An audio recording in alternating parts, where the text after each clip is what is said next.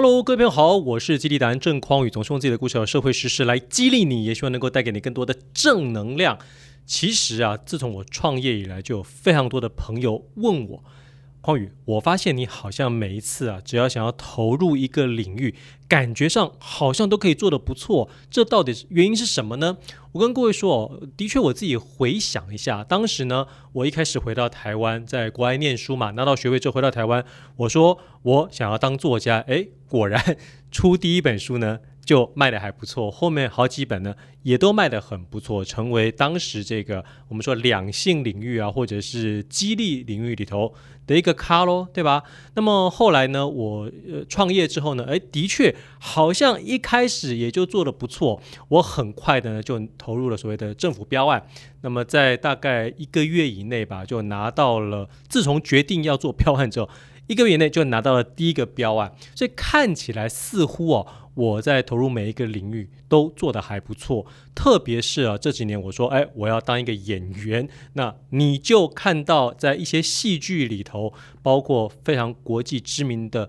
这个显示器的大品牌啊，ViewSonic 广告，国际广告上面也是我当男主角，所以有一些朋友就好奇了，好，匡宇，你可以跟我们说。到底你是怎么做到的？以及像这样子背后的心态还有方法，是不是可以移植复制到其他人的身上，在不同的领域里头也能够成功？好，那我就告诉各位，我自己回头看，我之所以投入不同领域，好像第一次就能够成功的原因到底是什么？第一个呢，一定是你不可能是无中生有，而是你从你。既有的基础上面来进行发展发挥，这样子你才容易踏入一个领域就成功。大家看哦，我过去做所谓的作家，难道不是我过去花了这么多年写论文呐？哦，每个礼拜都要生产这种小 essay，所以对于写作这件事情呢，我是一直没有松懈，一直在持续的。那我既然能够用。英文写六万字的论文，你觉得我不能用中文写六万字的论文吗？当然是可以啦。而我出的第一本书，大家都知道叫《全民搭讪运动》。那我在那个时候出书之前，我已经累积了大概十几年搭讪的经验，于是当然也有这个能力，能够第一次出书就分享非常多的经验哈。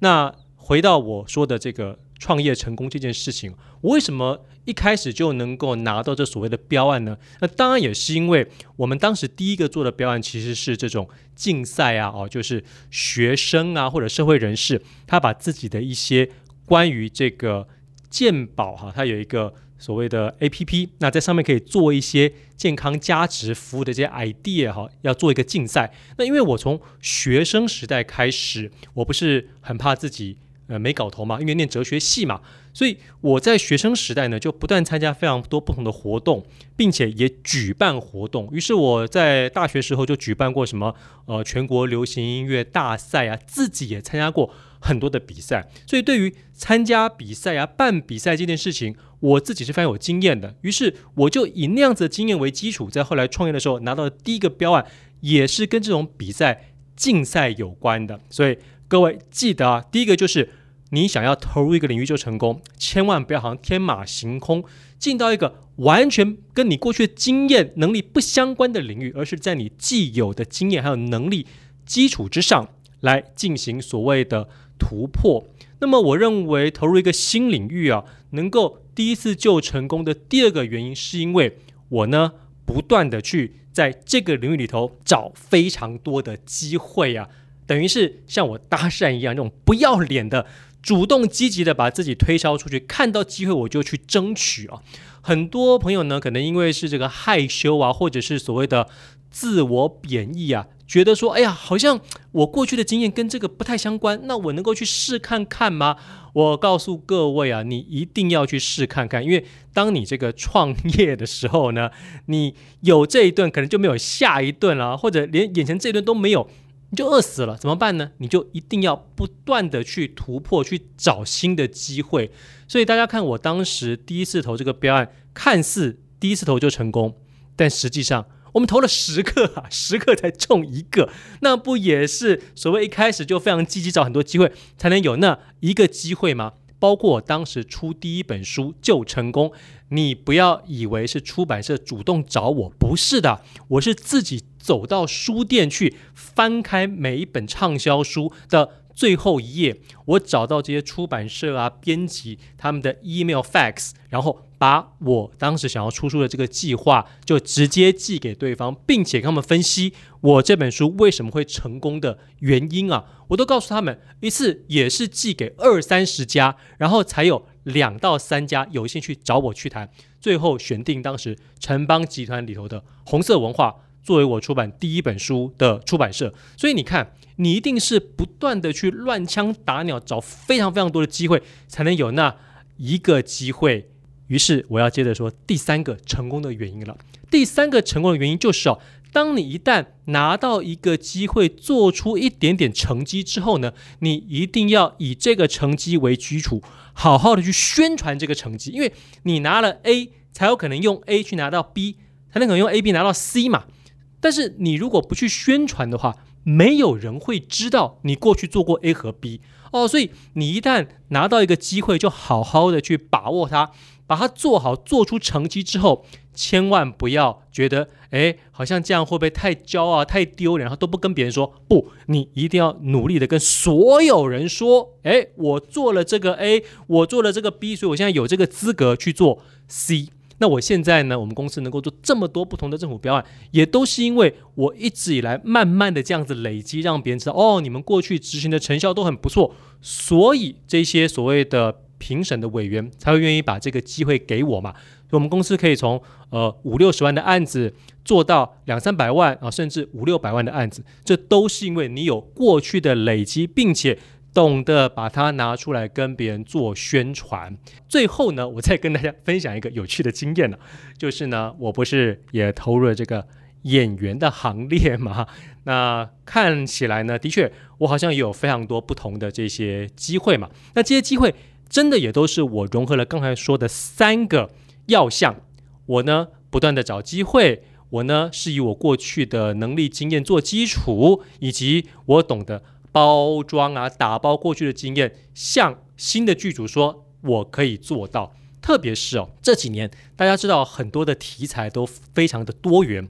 那会有一些需要所谓的那种能够讲英日韩文的角色，诶，那不就我了嘛，对吧？啊，特别是我在韩国工作过嘛，所以我会讲韩语。所以有一些韩国的角色呢，需要讲会讲韩语的这个角色，他们就会找上我。那我也非常乐意去试。所以大家应该很快啊，会在某一个 Netflix 上面上的这个新剧呢，就看到我在里头演这个食堂的老板哈，用流畅的韩语跟我们的里头的男主角啊、女主角啊在进行一些对话。那我因为有这样子一个经验，当然就会拿这个当基础，开始跟不同的剧组在宣传。哎，你们如果需要会讲韩语的角色，尽量找我，对吧？好，结果呢，上一次就有一个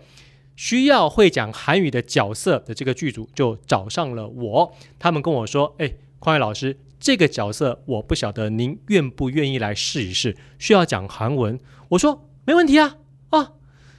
他下一句立刻说：“郑老师，可是哦。”我们这个角色是需要有强暴的戏码的。我眉头一皱，心想：虽然我这样子正派的形象好像不太适合强暴，但是你如果把自己设定是演员的话，你要什么角色都能演呢？特别是如果我的对象是《华灯初上》里头类似像刘品言这样的角色，嗯，是不是觉得可以考虑看看呢？结果。他立刻又补了一句，而且郑老师，我要跟你说，您要强暴的是男的。各位，你看，有时候啊，哈，你想要有不断的突破，想要啊，在新的领域里头做出成绩来，那这个机会可能看起来是危机四伏的机会，或者呢，不会如你所预想的这么好，这个时候怎么办呢？你必须要自己去做一些所谓的评估。如果你觉得你很合适，这个方向是你想要走的，那你当然可以去试。但是我呢，啊，因为毕竟我结婚了嘛，啊，有小孩嘛，然后我自己又是这个过去来一直很正派的形象，所以这一次的这个角色呢，我就跟他说：“哦，好，，sorry，别的角色再找我吧。但是我相信，对于某些人来说，你一定会在这个看似好像是机会的这个所谓的，不管是给你的角色啊，还是是呃所谓事业上的某一个契机，它的背后也许会有一些你需要考量再三的点。因为它有可能让你一飞冲天，也有可能让你就失败的一塌涂地。但只有你自己知道，那到底是一个所谓的机会，还是一个所谓的危机？或者你自己是能够想办法把它变成机会，变成所谓的转机？这都必须要靠你自己来进行所谓的评判或者衡量。但不管怎么样，我前面提到的那三点呢、分别是以自己过去的经验能力。为基础向上发展，以及第二个，你必须要非常积极的毛遂自荐找机会，以及第三个，勇于行销还有宣传，以过去的经验来打包做最好的自我推销。我认为这是你投入每一个领域啊都必须要具备的基础。